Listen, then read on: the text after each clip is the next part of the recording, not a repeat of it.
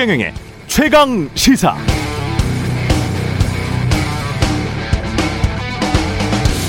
네, 미국의 코로나 확진자 숫자가 다시 하루 20만 명을 넘어섰고요. 그래프가 위로 올라서면서 확연한 상승세를 보이고 있습니다. 사망자 숫자도 하루 700명대. 이스라엘도 마찬가지입니다. 백신을 가장 완벽하게 가장 빨리 접종했다는 나라죠. 신규 확진자 지난 9일 기준 5,900여 명, 일일 사망자도 17명으로 폭증세입니다. 이스라엘 인구가 900만 명 정도니까 한국이라면 3만 명 이상이 매일 확진되고 하루 100명 가까이 코로나19로 숨지고 있다는 말이 됩니다. 이스라엘의 접종 완료 인구의 비율은 60%에 육박합니다. 인구 60%가 2차 접종까지 다 마쳤는데 이렇다면 정말 막막해지죠.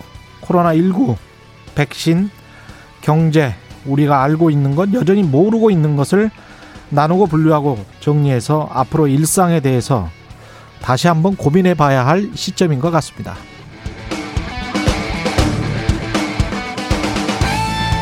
네, 안녕하십니까. 8월 12일 세상에 이익이 되는 방송 최경령의 최강시사 출발합니다. 저는 KBS 최경령 기자고요. 최경령의 최강 시사 유튜브에 검색하시면 실시간 방송 보실 수 있습니다. 문자 참여는 짧은 문자 50원, 기본자 100원이 드는 샵9730 무료인 콩 어플 또는 유튜브에 의견 보내주시기 바랍니다. 오늘 1부에서는 아, 이재명 후보 측 이재명 후보 캠프의 선대위원장 맡고 있는 더불어민주당 우원식 의원 만나보고요. 2부에서는 한미 연합훈련에 대해서 계속 반발하고 있는 북한 문제 어떻게 풀어가야 할지 홍현익 국립 외교 연구 국립 외교 원장 내정자 만나보겠습니다.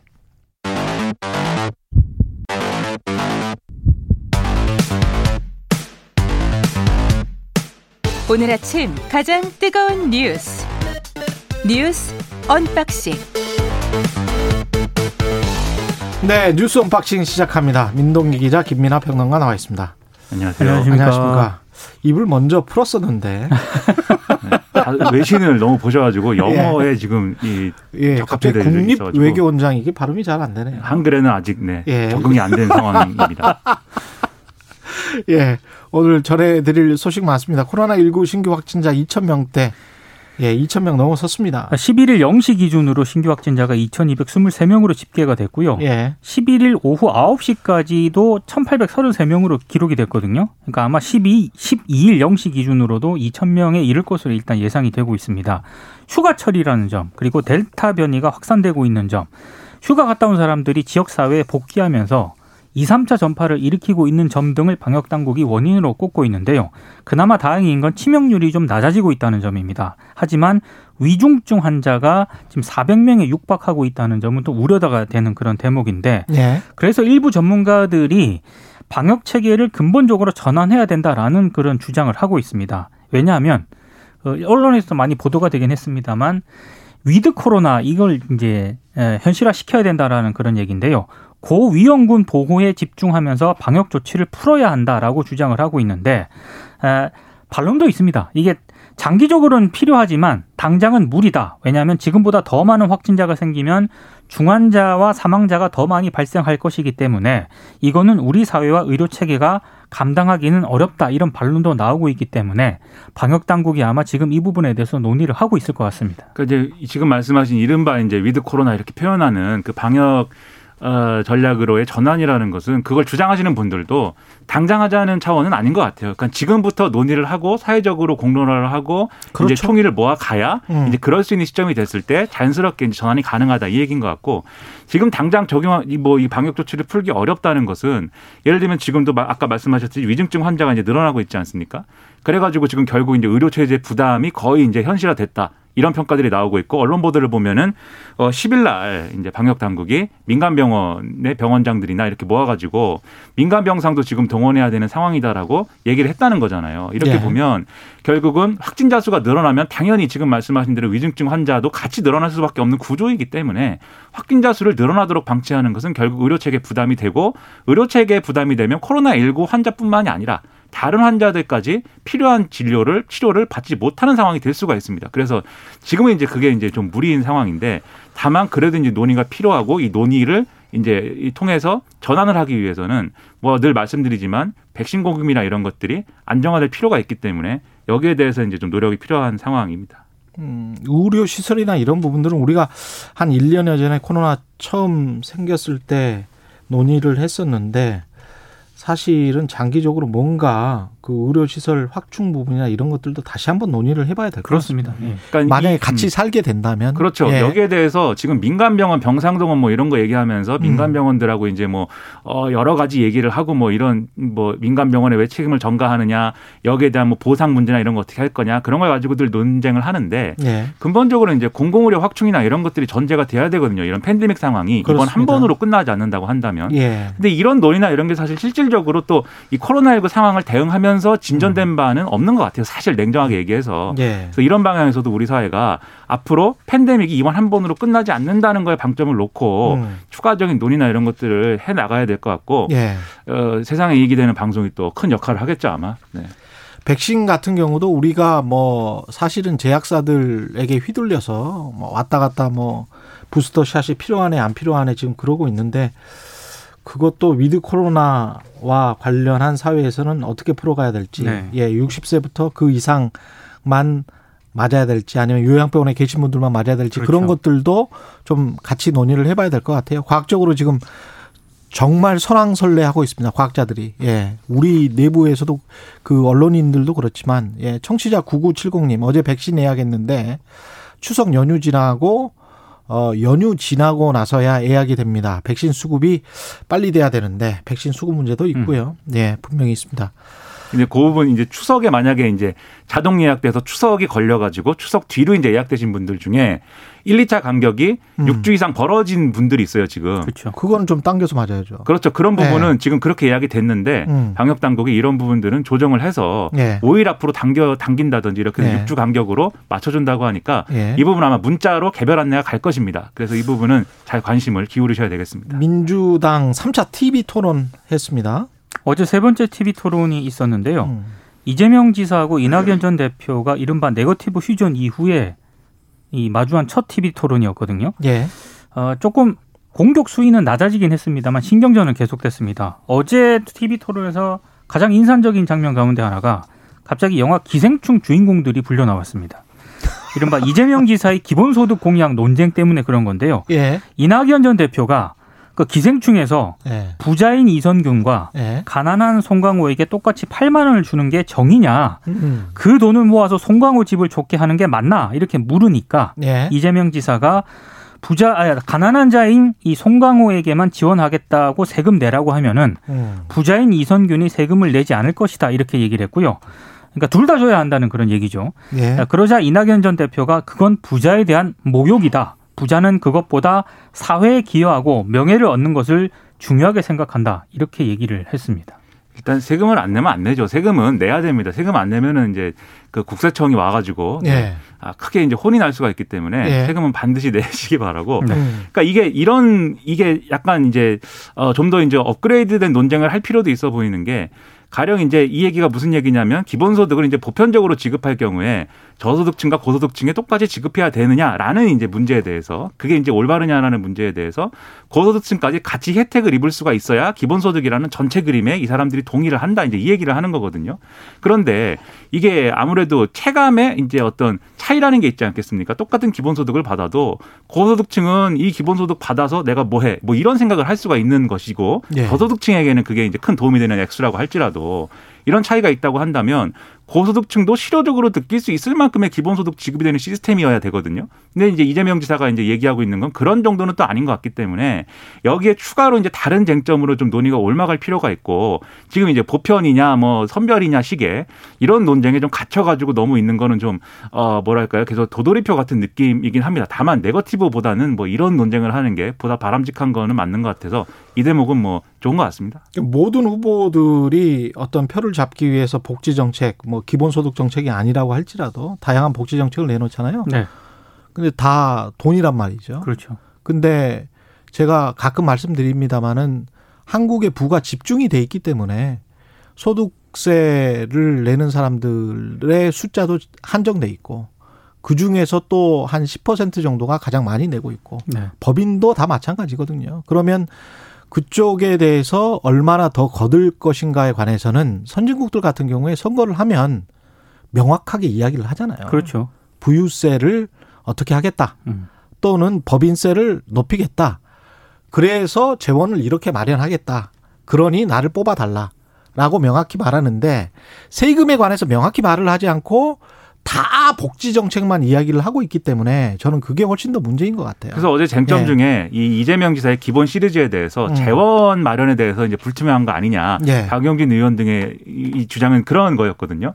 근데 여기에 대해서 이재명 지사가 네. 이 자신의 계획이나 이런 것들을 합리적으로 설명하는 게 필요한데 음. 어 이 계획 이 이대로 못 한다고 하는 사람들의 의지가 없어서 그렇다라든지 네. 기득권에 기울어진 시각이라든지 뭐 이런 식으로 계속 반응을 하고 있어요. 그래서 음. 나는 의지가 있기 때문에 할 수 있다라는 얘기고 기존의 예산 조정이나 이런 걸 통해서도 충분히 뭐 얼마를 만들어낼 수 있다 이런 설명인데 다른 후보들도 부족한 다른 설명이죠. 후보들도 재원 마련이나 세금 올리는 세금 올리는 건지 네. 안 올리는 건지 올린다면 누구한테 올리는 건지 이런 것들을 명확하게 해주셨으면 좋겠어요. 그렇죠. 그러니까 이재명 지사 포함해서 예. 공통적인 특징은 부유세, 음. 법인세 이걸 어떻게 할 것인지에 대해서 명확하게 말해야 됩니다. 거의 모든 대선 후보들이 얘기를 예. 정확하게 안 한다는 점입니다. 우리나라 선거 이상해요. 그리고 난 다음에 나중에 국민들한테 뒤통수 때리듯이 그런 식으로 어떤 세금 정책을 하면 그거는 말이 안 맞는 것 같아요. 명확하게 어떤 계층에 어떻게 하겠다.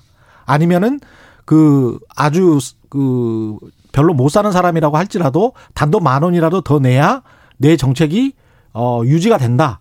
이렇게 가자. 라고 설득을 하든지 그렇게 합리적으로 해야지 아, 자꾸 딴소리를 하는 거는 이상한 것 같습니다. 항상 네. 항상 뭘 하면 이제는 증세를 논의할 시점이다라고 얘기를 하다가 음. 선거 때 되면 그 얘기를 다 아무도 안 합니다. 그렇죠. 네, 항상 예. 반복되는 세금 이야기는 문제죠. 정말 명확하게 했으면 좋겠습니다. 이번 대선 기간 때 그거는 최경영의 최강 시사에서 계속 따져 묻겠습니다. 아, 모든 후보들에게 네. 예 모든 후보들에게 이 세금은 어떻게 할 거냐. 무서운 일이에요. 네. 안, 안 올리고 뭔가를 할 수 있는지에 관해서는 계속 물어보겠습니다. 안 나오는 거 아닌가요? 예.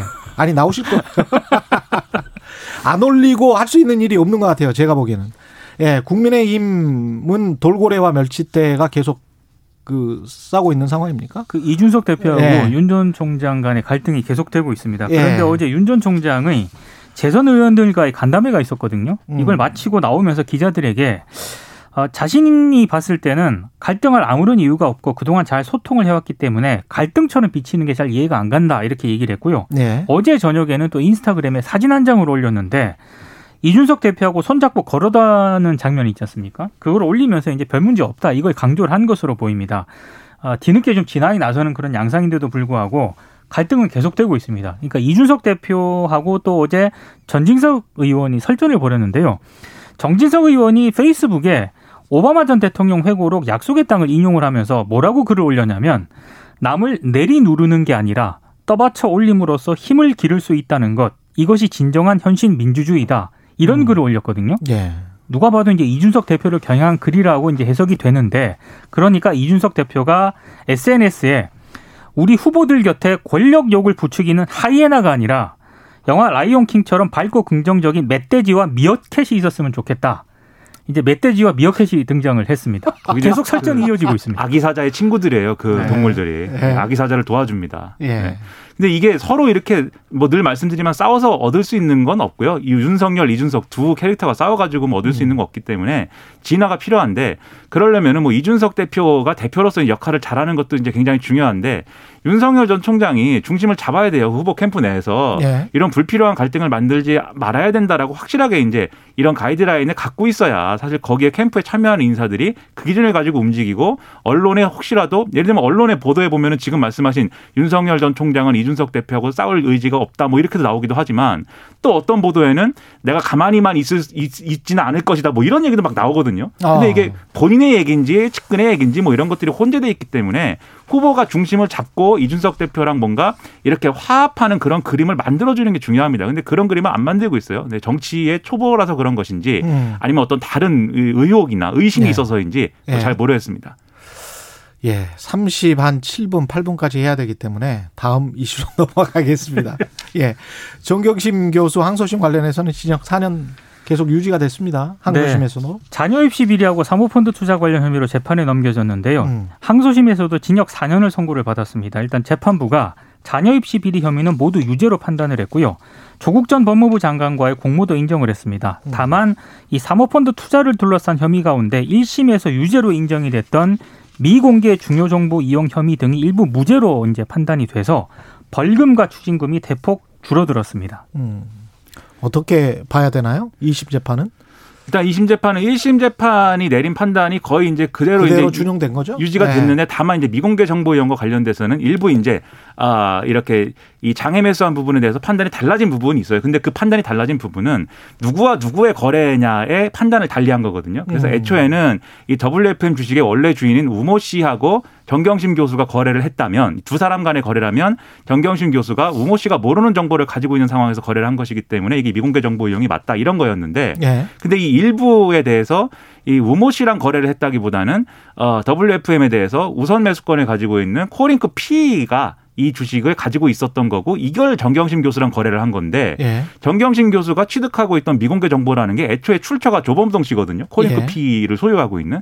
그러니까 이게 미공개 정보 이용이라고 볼 수 없는 부분이 있다. 이게 음. 이제 어제 판결의 그 달라진 내용 중에 하나입니다. 음. 그래서 이렇게 보면은 사실 뭐 큰 사실관계가 달라져 가지고 뭐 혐의가 달라졌다라기보다는 법리를 어떻게 적용할 거냐의 문제에서 판단이 달라졌다. 이렇게 봐야 되기 때문에 음. 기본적인 구조는 이제 유지가 됐다라고 봐야 되겠고요. 그다음에 증거인멸 관련돼서 이게 김경록 씨랑 이제 그, 어, 이, 이 뭐야, 자산관리인인 김경록 씨하고 정경심 교수가 뭐 PC를 이렇게 반출하고 뭐 이런 과정에 대해서 1심은 어, 그것은 이제 본인의 증거를 이렇게 아, 좀 없애, 없애거나 한 것이기 때문에 이거는 처벌할 대상이 아니다라고 판단했지만 2심은 이것은 증거를 아, 인멸하기 위해서 증, 준비를 한 행위들이고 결국 이 증거 인멸을 이 김경록 씨에게 교사한 혐의가 인정되기 때문에 이게 이제 유죄 판단이다. 이렇게 나온 거거든요. 그래서 여러모로 기본 줄기가 인정되는데 여기에 대해서 양형을 다퉈볼 만한 양형을 좀 줄여달라고 할 만한 그런 요소를 정경심 교수 측에서 예, 좀 제출하지 못했기 때문에 결국은 징역 4년이 유지가 됐다 이렇게 볼 그 수가 있습니다. 부분은 반드시 얘기를 해야 될 것 같아요. 예. 그러니까 검찰 수사의 출발점이 있지 않습니까? 예. 이게 사모펀드 관련 의혹이었거든요. 그랬죠. 이 권력형 비리 범죄다. 예. 근데 그 부분에 대해서는 뭐 윤석 윤석열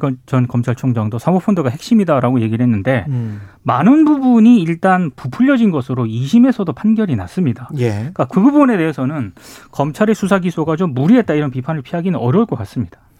검찰의 뭐 진행 과정이나 이런 것도 비판 받을 수밖에 없지만 이제 문제 본질, 공정성, 기회 평등 이런 어떤 어떻게 보면 기회 평등 같은 경우는 이제 헌법적 가치지 않습니까? 그렇죠. 예, 그래서 우리 사회가 이 사건을 계기로 another level 그렇죠. 좀더 다른 수준의 레벨로 접근 수준으로 접근할 수도 있겠다. 왜냐하면 이 정도로 2년 동안 3년 동안 큰 일을 홍역을 겪었기 때문에 이제 기회 평등에 관해서 사람들이 상당히 좀 달리 생각할 수도 있을 것 같아요. 그러니까 그래서 이, 이 판결에 대해서 예. 접근할 때 음. 한쪽에서는 거봐라 검찰 수사가 자잘못되지 않았느냐 음. 완전히 사모펀드 관련해서는 다 문제가 음. 났다 이렇게 접근을 하고 예. 반대쪽에서는 거봐라 조국 예. 정경심 이 두 사람 정말 나쁜 사람들 아니냐. 그러니까 너무 정치적으로 접근할 필요는 네. 없고요. 그렇죠. 그렇죠. 네. 이런 우리, 구도를 벗어나고 싶습니다. 예. 네. 우리 사회를 한 단계 끌어 올릴 수 있겠다. 우리가 사실 그 청탁금지법, 김영란법 이후에 조금 사실은 달라졌거든요.